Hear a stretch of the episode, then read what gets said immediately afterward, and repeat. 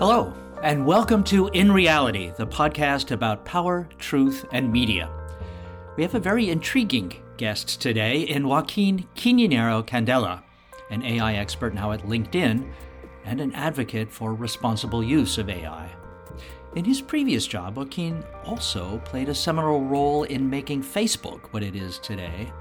So, a tale of good intentions, unforeseen consequences, and power, truth, and media.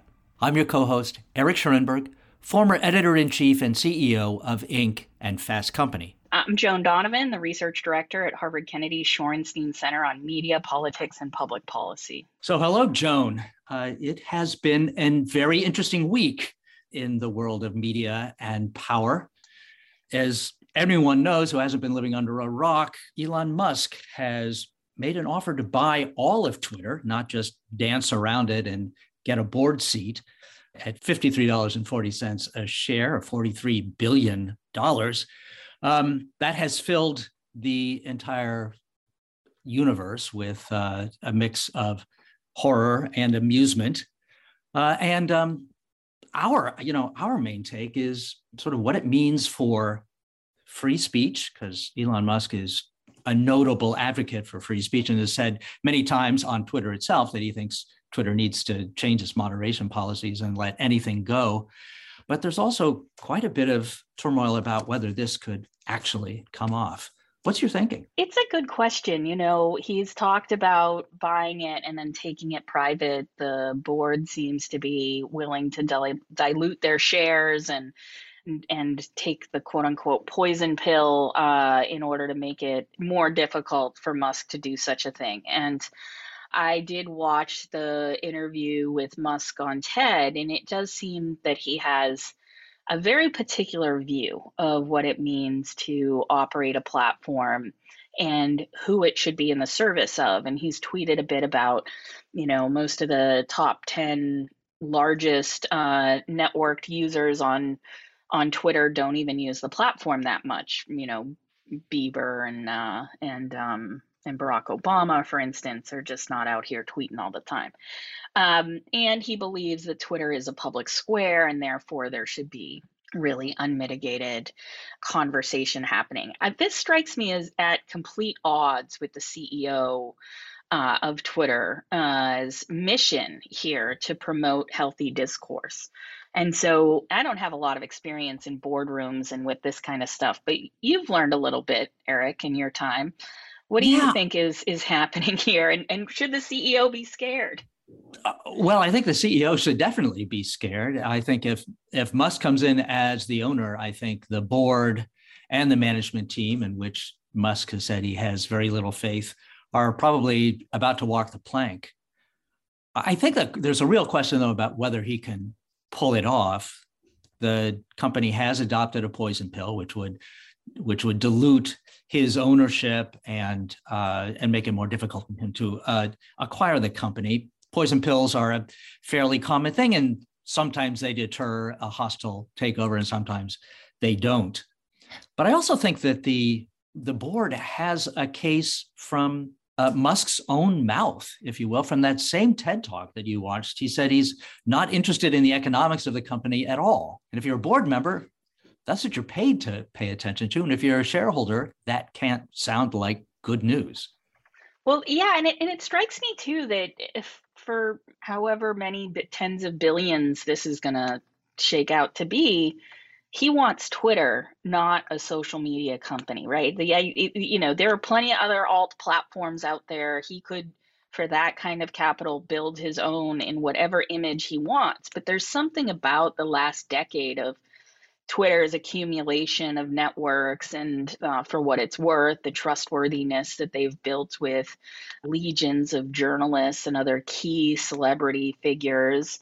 His investment is more about Twitter and Twitter's reputation than it is about even serving the broadest possible need of a of uh, his own in a social media company, right? And that strikes me as you know what, when we're going to talk with Joaquin later about uh, fairness flow and the role of algorithms in content moderation, we just don't know enough about what Musk thinks content moderation really should be like. And ultimately, if we look at the kind of spaces that Musk inhabits online, he's often sharing memes from Reddit's are funny and Reddit's are memes and, and Reddit conspiracy.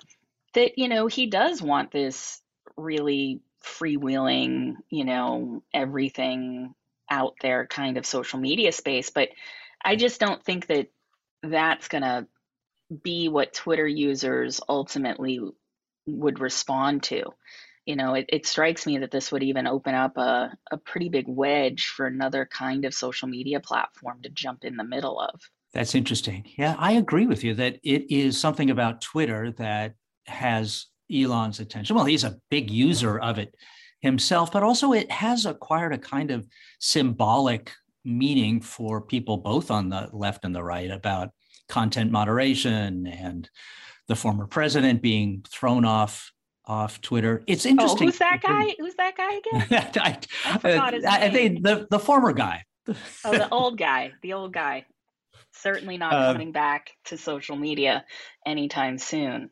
Well, he's or got maybe. his own social media. He's got his own social media platform. well, that's the thing is, Truth Social just is not Twitter, right? I think that's the point here is that Musk could go over and dominate any one of these other platforms um, and build it up in his image of what he thinks is is viable. But uh, ultimately, people don't. You know, there's a reason why AOL couldn't really get over all of the spam that was circulating on it, and you know that people are started to opt for other alternative email servers that had better spam protection, had better calendar management, and other kinds of bells and whistles. It, it strikes me that um, Truth Social too is a casualty of of wanting to be an echo chamber built in the image of of an ideal of free speech. But then when you have unbridled, you know, unrelenting free speech, it just turns into like, pardon my French here, but poop memes. Like it gets very scatological very quickly, and nobody likes it. Uh, that is right, and uh, the uh, it's it's interesting that you brought up Reddit as Musk's model. The former CEO of Reddit, Yishan Wong, talked about how a social media platform never works out the way you think it will. That you are dragged into moderation, whether you want to or not, not because of your politics, but just to keep the platform from disintegrating for the reasons like the one you just mentioned. Yeah, and I think as we imagine how these other platform companies are going to respond to this, I, you know, I I could imagine other big platforms thinking about, well, do we have the capacity for short cable like functions, you know, the way the way in which Twitter provides and, you know, bringing together these networks of folks. Um, it's either that happens or nothing happens, right? As Musk takes over, he realizes that, you know, Twitter's put together with a couple of elastic bands and some pencils and, uh, and the whole thing is, you know, too rickety to start to really dig into and redesign without doing an entire overhaul because you know if you think about the way twitter has been built it's been built slowly over years right? It's not the case that it was kind of shipped fresh in a box and, and was rolled out as it was designed. And so it's actually not technologically easy to intervene in these ways and give people a good user experience of being on the platform. And we see how much they already struggle with content moderation. And so you can imagine that uh, decimating those teams or not involving as many resources in content moderation that's been built up over the years could really uh, backfire or just be a, an impossible task to take on. That's the other thing I think about big organizations is once they're mired in bureaucracy, they become rather like inflexible and rigid and it might be the case that it's it's not just that you can go in and own a company and do everything that you want to right away because you really have to understand how it's how it's built and how it's run and how to get people to react and and want to build with you and i just i just don't know enough about what that's going to mean for the company because if we look at you know a, a parallel situation over at Facebook, at Facebook, when people didn't like what the management was doing, they started leaking all the things. And it could uh, set up a situation where there are people then at work that are working at Twitter that are also seeking to undermine its the mission of the leadership. I would think Twitter is especially uh, uh everything you said is true, and I would think Twitter is especially hard, big social media company to run just based based on how well the company has not done compared to its most immediate competitors, which is one of the things that made it vulnerable to a takeover bid from Elon. But I think one thing we can conclude about all of this is that a takeover, particularly a takeover of social media company, in particular the future of how social media plays out when you get to the kinds of scale we're talking about, it is impossible to predict what will happen which is a good lead into today's guest, Joan. That is Joaquin Quiñonero Candela. Joaquin's a technical fellow at LinkedIn, where he focuses on AI, overseeing both the development of the technology and its responsible use. Speaking of not exactly being able to foresee what will happen, until September last year, Joaquin was distinguished technical lead for responsible AI at Facebook where he led the technical strategy for areas like fairness, inclusiveness, transparency, accountability. He was the guy who led the applied machine learning team there. Their job was to create the algorithms that have made Facebook advertising so effective for, for better or for worse. It's pretty safe to say that Facebook would not be the profit behemoth it is today without those innovations.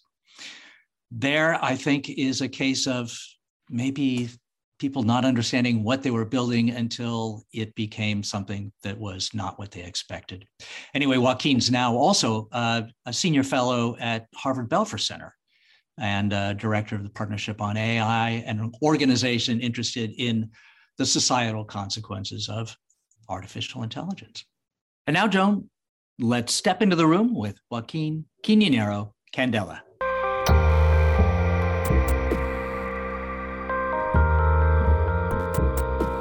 Welcome, Joaquin. You joined Facebook in 2012. At the time, you were largely an academic, although you had done some work for Microsoft um, on helping to predict click throughs on, on ads at Bing.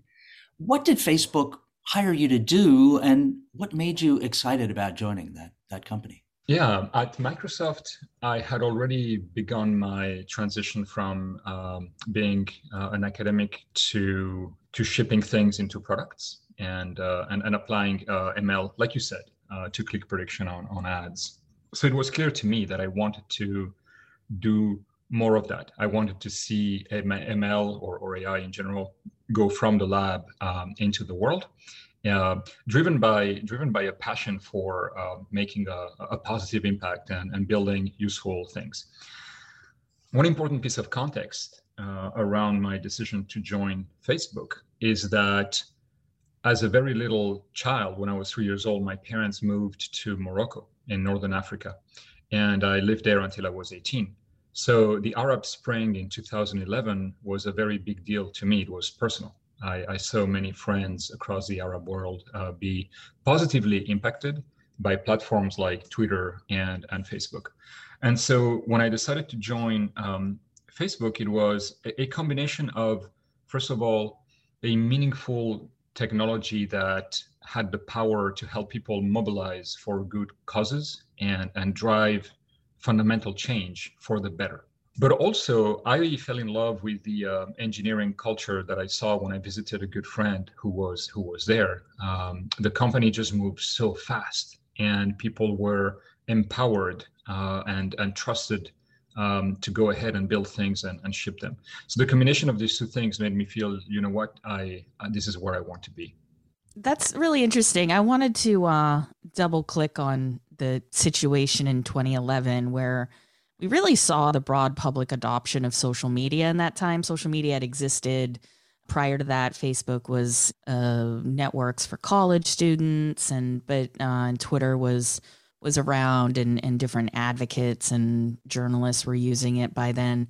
But 2011 was really a revolution in technology in and of itself because you saw this interaction between the wires and the weeds. You saw that people organizing online could have important effects locally. And you did see these uh, different movements spring up. I think there was close to 1,500 different Occupy encampments after things kicked off in Tunisia. And it strikes me that it probably would have been an incredibly exciting and optimistic moment at Facebook for not just you know what the technology could do but also just the widespread adoption of social media in general i mean i remember this is just one story of how people were really trying to connect across facebook and so occupy protesters were changing their middle name to occupy boston occupy los angeles so that when you searched for those things you didn't just find you know the pages or the events but you also found people that were part of the movement. And so people were kind of experimenting with the social media systems in order to make them work for them. Um, and I was I was really interested in knowing, you know, so you get in and you're excited to be there. It's an incredibly technologically optimistic moment in our history. It's probably one of the most important moments in the history of the internet when people really learn to coordinate. So what kind of what kind of stuff did you start working on? I know that you ended up in ethics and responsible AI, but um, what, yeah. what were some of the early projects? It was a it, w- it was a long road there. Facebook at the time had a, a practice that I think is very powerful and exciting when you're a new joiner, and that's that you are generally not pre-assigned to any specific team or project. You join the company, you go through a, a long uh, induction period of uh, six weeks called bootcamp, where you learn uh, the code base, you get exposed to all of the products, you talk to the teams, and then you gravitate. It's a little bit like a like a marketplace of sorts, right? So some teams are hiring, there's high demand. When I joined in 2012, I joined around the time when the company went public uh, in May uh, 2012, and uh, revenue was uh, stagnant. It was flat, and there was a lot of concern and a lot of pressure. And in many ways, Facebook as a company had not prioritized building out their ads team. And so the ads team was very, very understaffed compared to any other teams. And in particular, the hmm. engineering uh, part and the machine learning part of ads was tiny. And so I, I talked to a lot of teams and I'm like, well, what's the most impactful thing I can do for the company right now? And it was clear to me that helping build the ML team for, for ads was in the short term uh, one of the most impactful things that I could that I could do. So that's where I started. But then very quickly I became passionate about the idea of accelerating going from research in ML to production. And so the question for me was like, how can we uh, build tools and platforms and services so that um, with the engineers we have, with the ML experts we have at hand, which is not that many, and it takes a lot of work to hire more, um, that we can actually ship models to production way way faster right?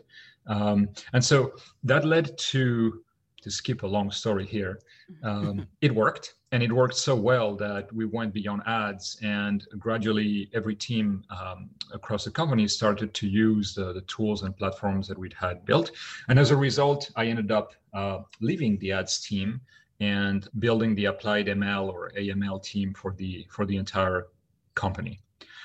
And that was basically phase two of my time uh, at Facebook after after the time in ads.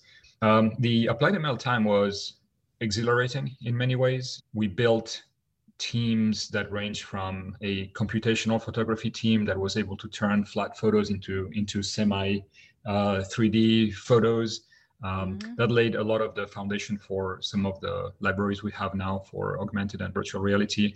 We worked a lot on machine translation. We removed language barriers across, um, you know, tons of uh, tons of countries and, and, languages.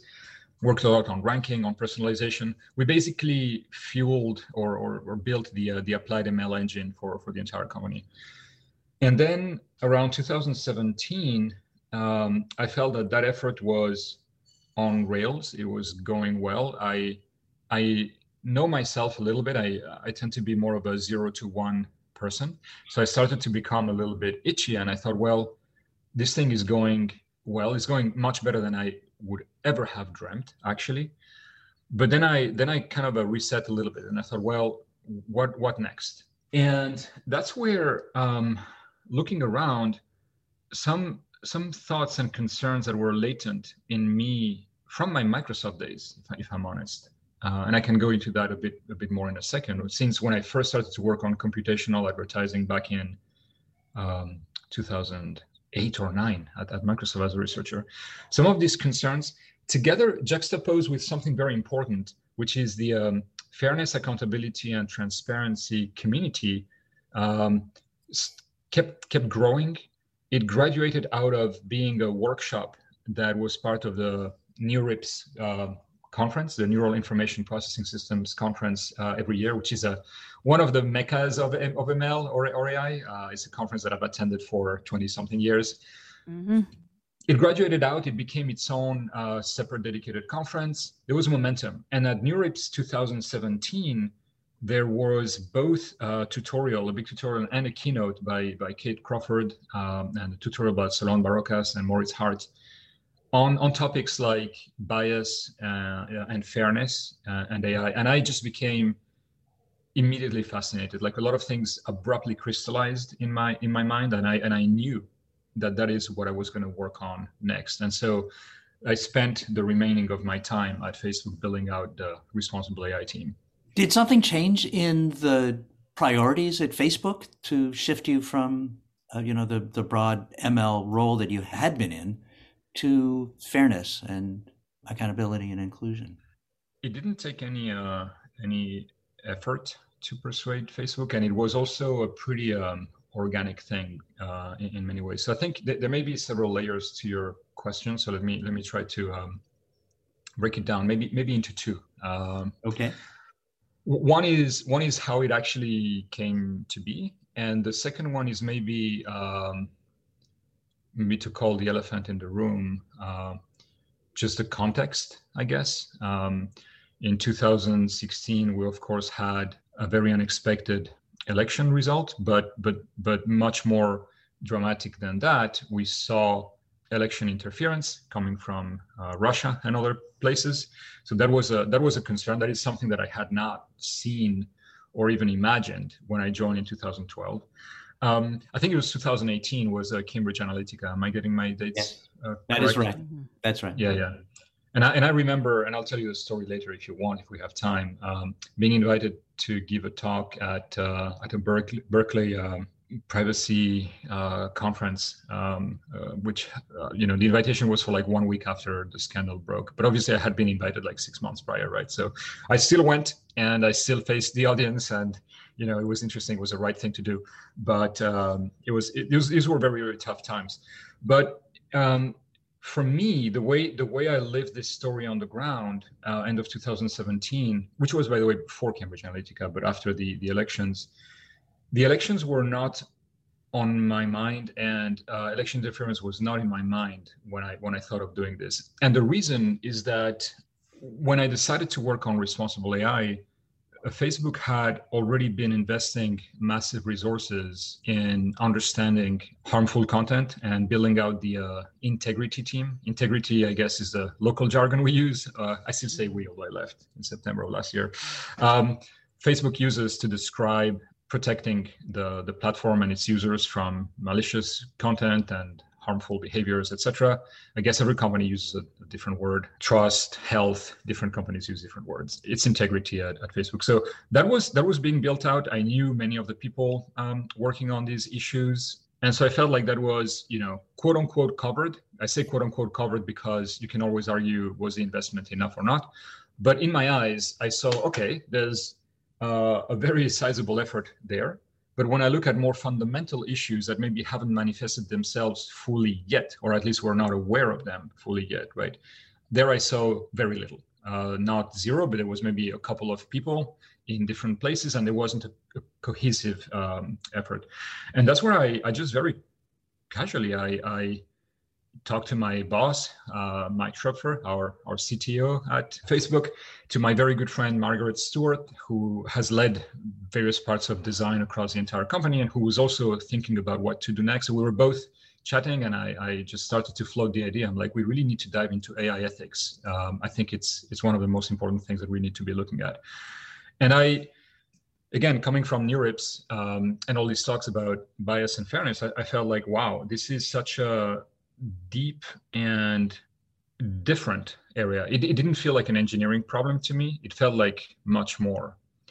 And I learned this lesson painfully uh, mm-hmm. when I attended uh, Fairness, Accountability, and Transparency in New York in March 2018. I don't remember who the philosopher is that I was talking to in a bar. So it was really the proverbial an engineer and a philosopher working to a bar. And I was super excited about, oh, I'm um, I've been reading all these papers and um, and I can see that there's all these conflicting mathematical definitions of fairness and they're mutually incompatible. But that's not a problem because that's why we invented drop-down menus. You know, we just sort of say, what do you want to do? You know, equal treatment, demographic parity. You know, you you you name it, right? Um, and and you know, we'll let the engineer choose, and then we'll uh, try to debias the data and the predictions accordingly and then we're done right? And then these philosophers of slow motion turn their back to me and they're like okay we're done you know talking here. You don't another engineer who doesn't get it.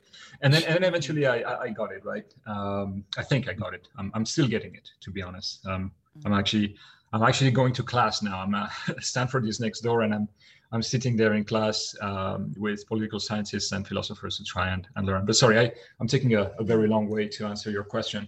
To me, on the ground, it felt very organic. I, I saw a gap. I saw an area that was not um, uh, populated, funded, and I said, hey, I don't know. I have no idea what this is going to look like, but I know for sure that we need to invest heavily in um, AI ethics. And then my boss, uh, Mike Schroepfer, we call him Schrep internally, um, or called him. Um, he said, uh, "Yeah, that makes a lot of sense." And so I teamed up with people like Margaret, who, um, as an advisor and friend, who would sort of really help me look at things uh, sort of in a, in a, zoomed out way. And then I, I got started, and I picked um, fairness as a as an area to go and and learn and and try to figure out. I see. Okay. Can uh, I wanted to ask a bit about fairness here because when you were part of the fairness flow team that that really was trying to to deal with the misinformation question and the degree to which harmful content was reaching public uh, the public at at what seemed to be very very high volumes. From the perspective of a disinformation researcher it just felt like there was a torrent of stuff going on on across all platforms not just facebook. And one of the big key questions was could these products operate at the scale that Facebook and Twitter and YouTube were demanding uh, that they work? Is there so one of the things that kept coming up in my field as we were looking at these technical systems and their design, it it seemed to fall back on this trade-off between you get a trade-off between scale and community safety. Can you talk a little bit about what fairness flow was and how it was difficult, even though you had the green light to go ahead with pursuing these questions, implementation of the actual products became harried because of you know uh, world politics particularly national politics in the us uh, made it really difficult from my perspective for any of these social media companies to change how their products worked uh, because it was so difficult to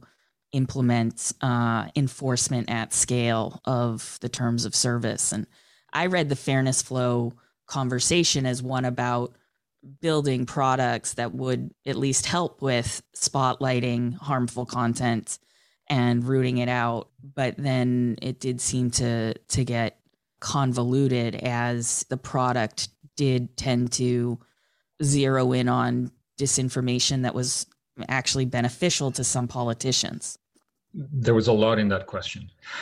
it was like more so, like a help me understand this, please, because we're outsiders looking in. Um, yeah, I yeah, was, yeah, yeah. I was, you know, fairly hopeful that engineers would be able to at least curb some of this these issues, um, but it did seem to be a very tough go of it to get uh, deployment to happen. Maybe what I'll do is I'll try to give context on where uh, a tool like Fairness Flow fits in the in the full uh, multi-layered cake um, that it, that is a, that is a platform, right? So the the scope of a tool like Fairness Flow was to analyze data sets. For example, one thing that I've talked about quite a bit was um, I've, I've, talked about predicting what um, jobs people might find interesting in, in, in tools that help you find jobs near you. Or if we want to talk about election interference, I've talked quite a bit about the work we did in 2019 around the elections in India, where we had an, an army of uh, content reviewers, of humans, but obviously that army never stood a chance uh, against the volume of content uh, being shared in a country like India with 900 plus million voters, right?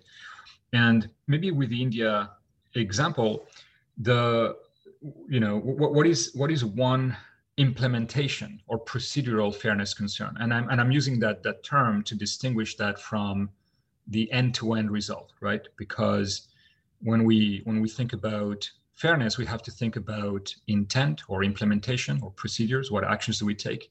And but we also need to think about impact and outcomes and, and, and results, right? And in a platform like like Facebook, you have the AI part that is inside that is affecting some outcomes. Back to India, uh, the one very very concrete example is if you have an, a, a, massive amount of content that needs to be reviewed by humans and and you can't hire enough humans to, to do the job because you would have to hire almost every human on the planet. Um, what, what you can do with, with ai is you can you can discard the content that is obviously not discussing politics or obviously not discussing civic issues right? If i'm posting a picture of my cat we're not going to waste resources uh, reviewing that right? But if someone is attributing some position on a critical policy in India to a politician, then we'd better check whether that's actually true or not, or, or if someone is trying to defame someone or, or, or something like that, right? So there's a, a, concrete piece of, of AI called the, the, the, civic classifier. So it, it basically classifies content into like, hey, does this discuss politics or, or civic issues or not, right? And if it doesn't, and, and the classifier is very confident that it doesn't, it's like, no, don't don't waste human resources on, on this. But the problem is there's many languages in India, uh, many cultures, castes, and religions. And if, if your uh, classifier is not working for some of them, then maybe you're sending a lot of useless stuff to the to the reviewers, you know, allocated to Urdu, and then maybe you're being a lot more efficient with Hindi, and so you're not protecting people equally well. And so at the at the AI level, a tool like Fairness Flow is going to analyze the data and say like, well, do we have enough training, you know, labeled data for all these languages and maybe across regions as well? Facebook does not have uh, data on caste and religion, and maybe that's a much longer conversation on you know what demographic or what uh, what dimensions should companies have data for. But you can do a lot with uh, region and language already. And so what Fairness will do is analyze the data on one hand and then look at the predictions and look at the scores of risk that something is civic in nature across languages and regions and make sure that those scores are equally good, equally accurate across languages and regions, because the definition of fairness in that context is that you want to allocate resources as efficiently as possible across all languages, and you're not going to prioritize one language over another. So it's more of an equal treatment uh, approach here. Which, by the way, so now now let me, let me try to zoom out and de- deconvolve the thing a little bit. You brought up the political situation in the U.S. So now let me let me let me zoom out a little bit. Mm. So we covered India, and uh, I, I, basically tried to place Fairness Flow as a tool that looks at the at the data itself and at the model predictions. Now, uh, above the AI itself or those model predictions are, of course, things like uh, content policies, right? Do we, for example, uh, there's been cases where if you take a piece of hate speech, if you say men are trash, women are trash, should that be treated the same? Or or are there historical reasons why you would actually mm. decide that the the the harm that comes from from one of those is bigger than than than the other and that therefore in your content policies you're not going to treat these two things the same so there are cases where you will want uh, the the fair thing quote unquote is is not to equalize treatment but is more to think about equality of impact right and and you may mm-hmm. want to have a different treatment as a, as a result. And by the way, one thing that maybe we should try to return later is, is a question of governance, right? Because it will always be competing definitions of fairness that are incompatible. And the question is who should decide right? Mm-hmm. Maybe here in this conversation, the three of us can all nod and look at each other and say, like, yeah, you're right. Yeah, in this case, it should be equality of impact. But someone reasonable might come into the room and say, no, actually, I'm a deontological person, and here's why, even though we're causing more harm to a group, we should still apply equal treatment. Uh, and we should have a debate about this. The question is, who should be involved in that debate and how do we make a decision, right? Anyway, US politics. I don't remember the year. I think it might have been 2018 where there was the uh, the allegations that social media companies and in particular the algorithms within them, definitely Facebook was uh, one target, but but Twitter as well and probably others, that there was uh, that these algorithms favored uh, liberal content and penalized uh, conservative content. What does that mean? It may mean that that the algorithm would amplify more, uh, give more distribution to to liberal content or to left wing content in a way or left leaning content, and, and and reduce the distribution or the exposure of of right uh, leaning content. So those conversations were obviously everywhere, and the the question there is like, how do you translate this into an AI or a data question, right? And that's because well, there had been an article in I think Gizmodo that really animated this question and there was there's a history of conservatives and Republicans saying that they're being I mean the birth of Fox News is this idea that uh, conservative ideas are being suppressed in right. mainstream news.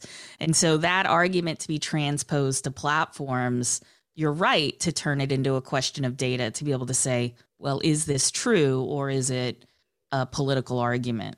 Yeah, absolutely, and and there we get again to like this um, layered cake, right? I I, mm. which I think is very important um, to consider as a as an end-to-end system where I one sentence that I like to say a lot is that uh, responsible AI is not primarily an AI problem. There's there's many other considerations of of product design, of policies, of goals, of ultimate metrics that sometimes can have a much bigger impact, and your your AI might be well calibrated and it might be quote unquote fair according to some definition, but that doesn't mean that your final product um, will be because there's many other uh, factors that, that that that get into the mix.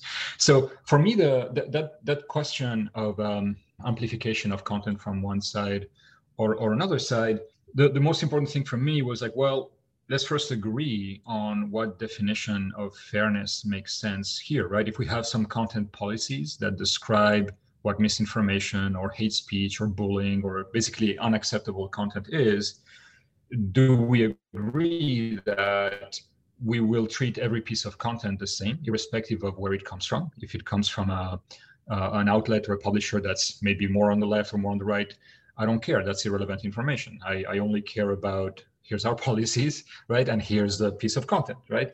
And so that was a that, that was a lens. If you think about the application of something like fairness flow in that context, it'll be like, okay, well, how do we make sure that we have procedural consistency here and we're treating all the content the same?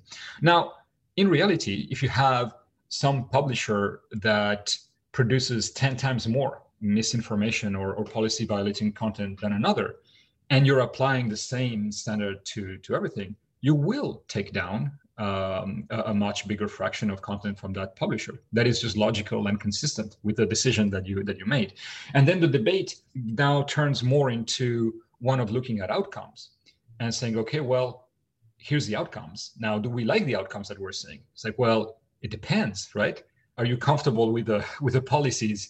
Or if you're not, that's that's fine with me but then we're in a in a we're in the domain of discussing content policies and we're uh, in a domain of designing how do we want um, to impact different uh, publishers right? And of course one thing that i i think is, is extremely important here um, and i'm going to go back to the philosopher and the engineer uh, in, in a bar is that you, you can't you can't really separate these things completely, right? Um, on one hand, I do believe that AI engineers and for, for all of the AI and ML practitioners out there who are building things, the moment you get confronted with a debate or a question that seems hard, it's probably because it is hard. And and you should be you should feel very, very confident and comfortable and empowered to escalate that question up and say, hey, listen, here's two different implementations that are going to lead to very different uh, results and I should not be the one making this decision unilaterally. It's extremely important to elevate those conversations all the way up. It's good for for us to understand this because uh, ultimately, you know, when you're in the public and someone says AI, you're just like, I don't know what that is. I've seen the Twilight Zone, and if it mm. means robots are going to take over our decision making, then like I don't know how to handle that, right? And and one of the big conundrums, of course, is uh, this notion that I, AI can work without human engagement, and this idea that uh, there were people at these companies that are in charge of trending or recommendation algorithms, and they're putting their thumb on the scale to uh, increase the discoverability or the recommendations on their side's content, right? And so there was a lot of talk, of course, at Facebook about Joel Kaplan's position and the kind of policy work that was happening. And, you know, I've said this before, but, you know, Zuckerberg had become the highest paid content moderator in history, you know, after January 6th, where he had to make these really important decisions. But uh, in a way, he was the only one that could make them at this time because they hadn't really instituted that Supreme Court deliberative group uh, at that point, and and later when they did take on that decision to keep Trump removed for now, but consider that he might come back imminently, I guess, to to Facebook, and so. But it's not diverse, divorced from the building of these products in total. Um, and I would love to hear from you, sort of in this moment, you know, there's a lot of talk. Uh, we're recording this in the midst of the invasion of Ukraine and the war that's going on. And there's a lot of talk about TikTok and, and Telegram as places that people are turning to information. These communication platforms don't seem to be investing as many resources as Facebook has over the years in this. And I'm I'm interested in your field level view about what's happening in responsible AI, which is to say that as you're as you're attuned to the kind of tools that could be built and the kind of scale that they need to be implemented at, is it like trying to roll the boulder up the hill to deal with content at this scale as a problem uh, of you know governance and as a problem of of political disinformation? Are we thinking about these systems in the wrong way if we're if we're trying to keep them massively open and at the same time trying to mitigate the harmful effects of large scale uh, manipulation campaigns and that could be across any platform it doesn't have to be facebook mm-hmm. Mm-hmm. i recently was involved in a in a, in a discussion um, which was a it was a civil kind of discussion which is not always a case. Not, not usually, yeah. Especially days. if it's between yeah, engineers. Right. I mean, goodness.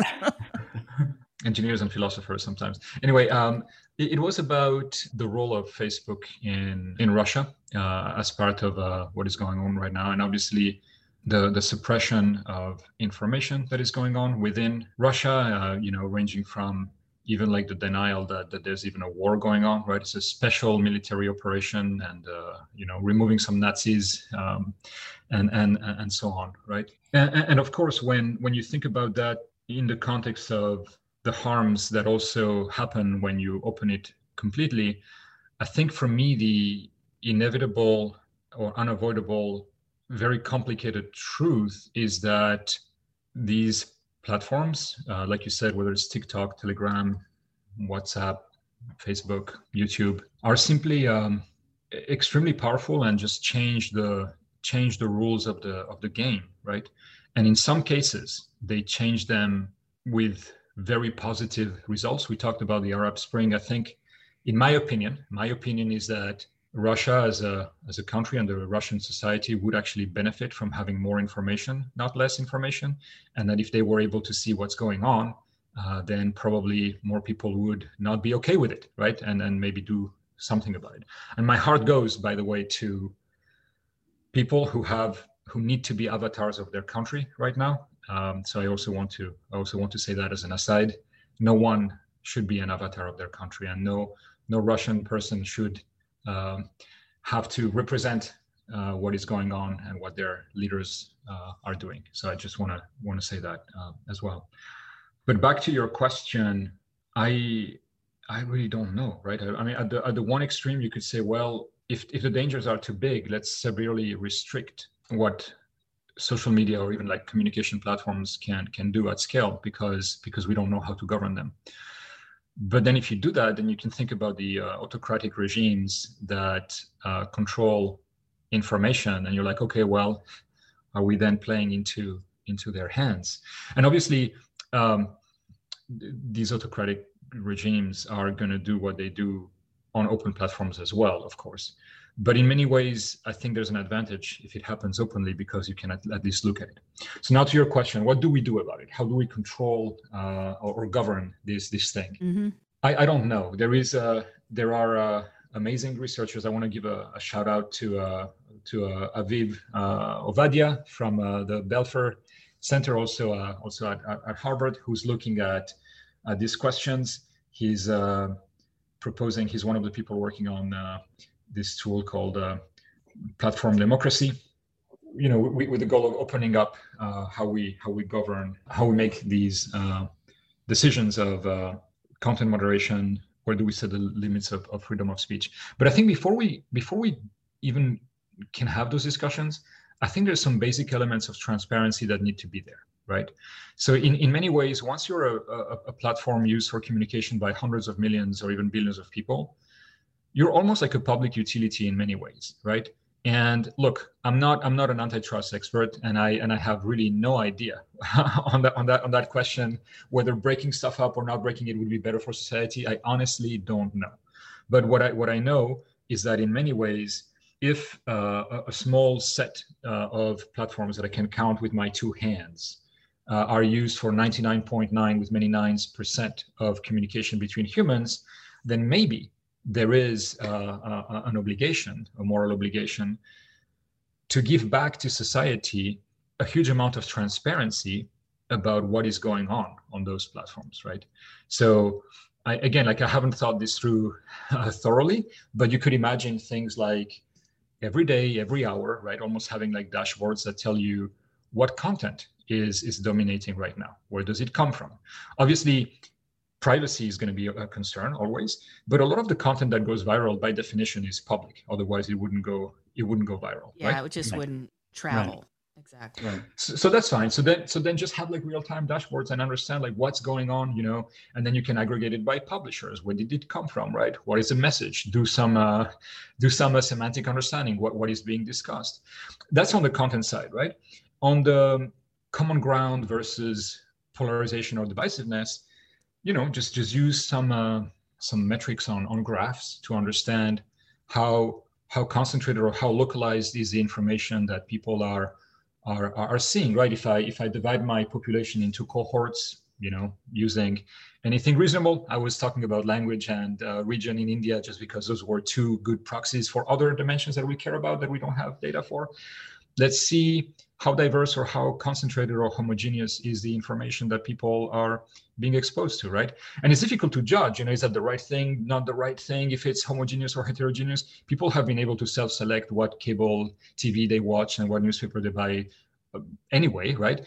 But but given the impact i think just having transparency and visibility and just like understanding i think that's where it starts right? Before you can even talk about governance you need to understand what's going on. Mm-hmm. so that you know if I, if I could have sort of one wish i think that that probably would be um, the one and it doesn't apply to any specific platform. It applies to all of them right? You've just made a strong case for more information going into the judgments that lie behind governance but it still does beg the question of who decides. Right now uh, content moderators, whoever they might be, whether they're algorithms or whether they're the independent um, content moderation body at Facebook, work with the information that they have. If they had more information, they still would face really difficult problems about in those decisions. I wonder what your thinking is about how much those decisions should be socialized in your metaphor of the public utility or the question you asked about whether these platforms, once they achieve a certain scale, should be considered public utilities, that would suggest that there is some public role in that.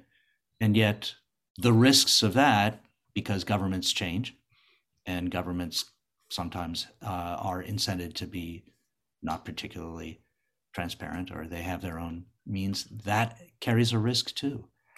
The governance question seems like a particularly thorny one, and I know you've done some thinking about it. What, you know, where do you see light in an answer to that question?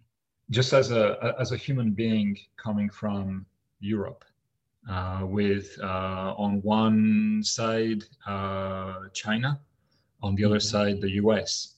I feel like there are models of society that take different positions on how to um, um, moderate content and, and different interpretations of uh, uh, freedom of expression, right? Mm. On the one extreme, we of course have the the U.S., which is my the my host uh, country where I where I live and you know where I've chosen to live with my family.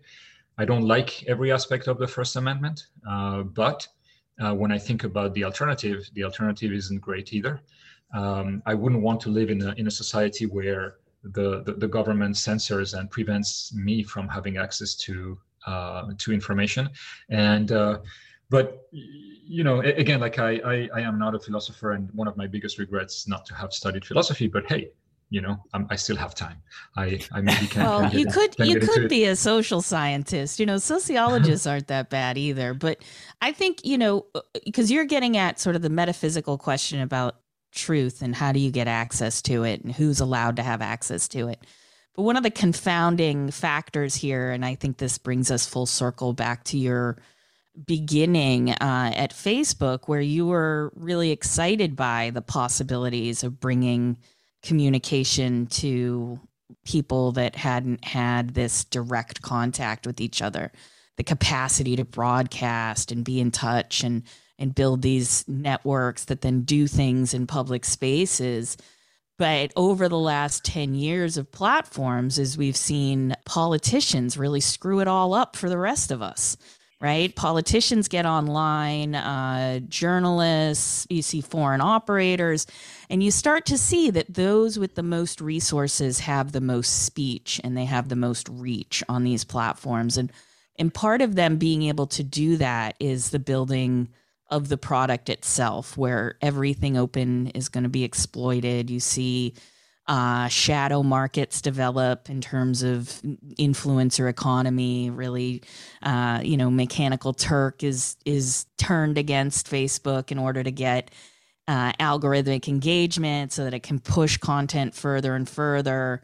And so there's a lot that happens as social media becomes more fundamental to our lives and our culture and our politics.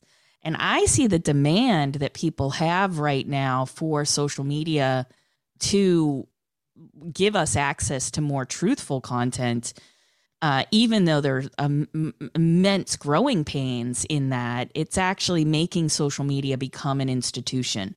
And it's making social media have to abide by some of the lessons of the past, which is if you give a dictator a microphone, he will build an army. And if you if you don't uh, intervene uh, in order to uh, ensure that people have access to the truth, uh, other people will ensure that they have access to the world's view that they want them to live in. And so it's really a question of of the masses versus these, you know, very charismatic politicians who've been able to mobilize immense resources, not just politicians. We can add in the oligarchs and the billionaires and the folks that are are building competitive technologies that uh, kind of undo the work that responsible AI is setting out to do inside these companies. And it's it strikes me that this war of position could go on and on and on uh, if we don't empower the whatever you want to call them integrity, trust, and safety teams across these platforms. Um, because if we don't start to think about what social media as an institution could look like and what that immense task of governance is going to require, then what you're going to see is a degrade, not just in the quality of the content, but in the the quality of our politic, the quality of our education, the quality of our our society in a lot of ways. And and so I wanted to ask you as you're thinking about, you know, you've got a new position now, you're over at LinkedIn. This is a, you know, like people will say, well, that's a big departure from Facebook, but access to jobs, that's a fundamental human right, right? Spreading out the fairness. So make sure people get recommended the same information and they have the same opportunities. I mean, I see LinkedIn as an enormous challenge for AI, uh, especially as you're ranking search results, uh, you know, so that people get the job in the area that they're looking for. And, uh, you know, so I'd love to hear a bit from you about the challenges that you're facing. Uh, that are exciting to you in the new position, the engineering challenges that that lay await in this what seems like a different field, but but is really fundamentally about some of the same core issues of content moderation and flow of information across a platform. On on one hand, two two things. So on the non LinkedIn part of your um, uh, remarks and question, like um, Eric said earlier, one of the questions is how do we build, how do we bring uh, democracy into how um, social media platforms are are governed, like what what decisions should be uh, put, put out to to to the people. And uh, I, I don't I don't have you know answers, but I would say definitely more than what is done today for sure. Um, um, because I think we're at the one extreme. And then and then Joan, you were. Uh, hinting at what editorial responsibilities does does a, a, a platform have once it uh, distributes a, uh, a, significant fraction of, of, of, communication. I also think, in my opinion, the answer is like, well, it's it's not zero. Uh, it, it's it's more than zero, and um, and I, you know I'm, I'm thinking about things like uh, public health uh, awareness campaigns and things like that right? Like people need to know that washing their hands is a good idea or that you know if you have certain uh, airborne uh, diseases having a mask in front of your mouth is is a good idea. And and you know and, and yes and there probably is some responsibility for facebook or other platforms to actually distribute this. And and, and we've seen action right? Like facebook has campaigns of information about things like COVID or or uh, where to vote and things like that, right? And at some point, you can't just sit on the side and go like, no, no, you know, we'll we'll hope for the best. You cannot do that. I'm super excited to have joined LinkedIn, and uh, you saw it exactly right. It is actually not that big of a of a departure, and it is very very consistent with my passion for responsible AI. As I was thinking about what to do next. Um, first of all, I thought I'm going to take a, an indefinite amount of time off and support my wife, who's uh, gone back to rebuilding her career after 15 years of, uh, of, of being at home. And so that is the most important thing. But you know, after a few months, we figured out that we can make it work, and I can combine my stay-at-home dad role with uh, with um, with something else. And at LinkedIn, you, are right. Uh, if you think about what's going on right now, there is a revolution in the in the labor market. Maybe it's not a, a violent or explosive one, but people are changing jobs uh, at an unprecedented rate, at a rate that we haven't seen in decades. Um, we have things like uh, a, year ago, uh, and this is based only on LinkedIn data. I don't know what the overall data would be, but uh, a little bit over a year ago, only one in 70 jobs in the US offered any kind of flexibility or, or hybrid mode where you could uh, work uh, remotely.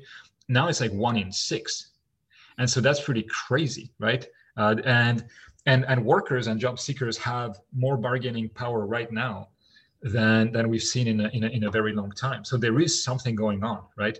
And so i'm super excited to make sure that we're using ml and and ai and data for good and to make sure that as we connect people to to jobs that we empower people um, equitably right? And and where possible that we create opportunity for people who've been marginalized or disenfranchised right? But also but also that we help connect professionals and that we help there's a lot of serendipity that goes on.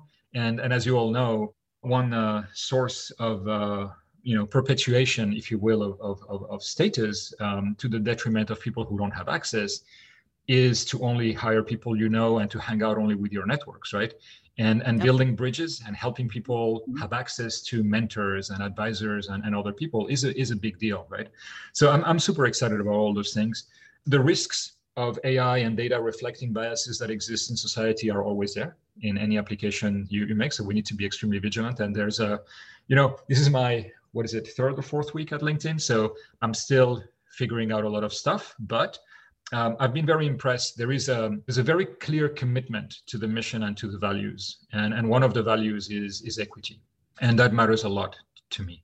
And there's actually a, quite a lot of engineering work. There's a lot more engineering work in the ground on actually detecting uh, bias in data and in predictions on on different uh, algorithms inside LinkedIn. So I'm super excited. I'm drinking from the fire hose. I'm I'm learning, but um, this feels right. I guess is a is a one liner.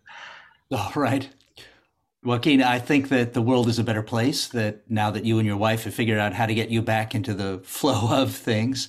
Uh, bringing responsible AI is clearly one of the challenges of this generation. And we have, is the arc of your career at Facebook showed that um, what began in optimism is now reaching a kind of reckoning that, um, as Joan puts it, anything open will be exploited, and it's time for us to take the measure of that. Thank you for being an advocate for truth and for responsible use of AI for equity and fairness. And thank you for being on In Reality. Appreciate you. Thank you so much. It's been a pleasure. You've been listening to In Reality, the bi weekly podcast on power, truth, and media. Our thanks to our friends at Podcast Partners who produced the show, with special thanks to Paul Blanchard, Holly Duncan Quinn, Amelia Spooner, Lauren Faz, and Megan O'Neill. Please subscribe on our website, inreality.fm, Apple, Spotify, or wherever you get your listen.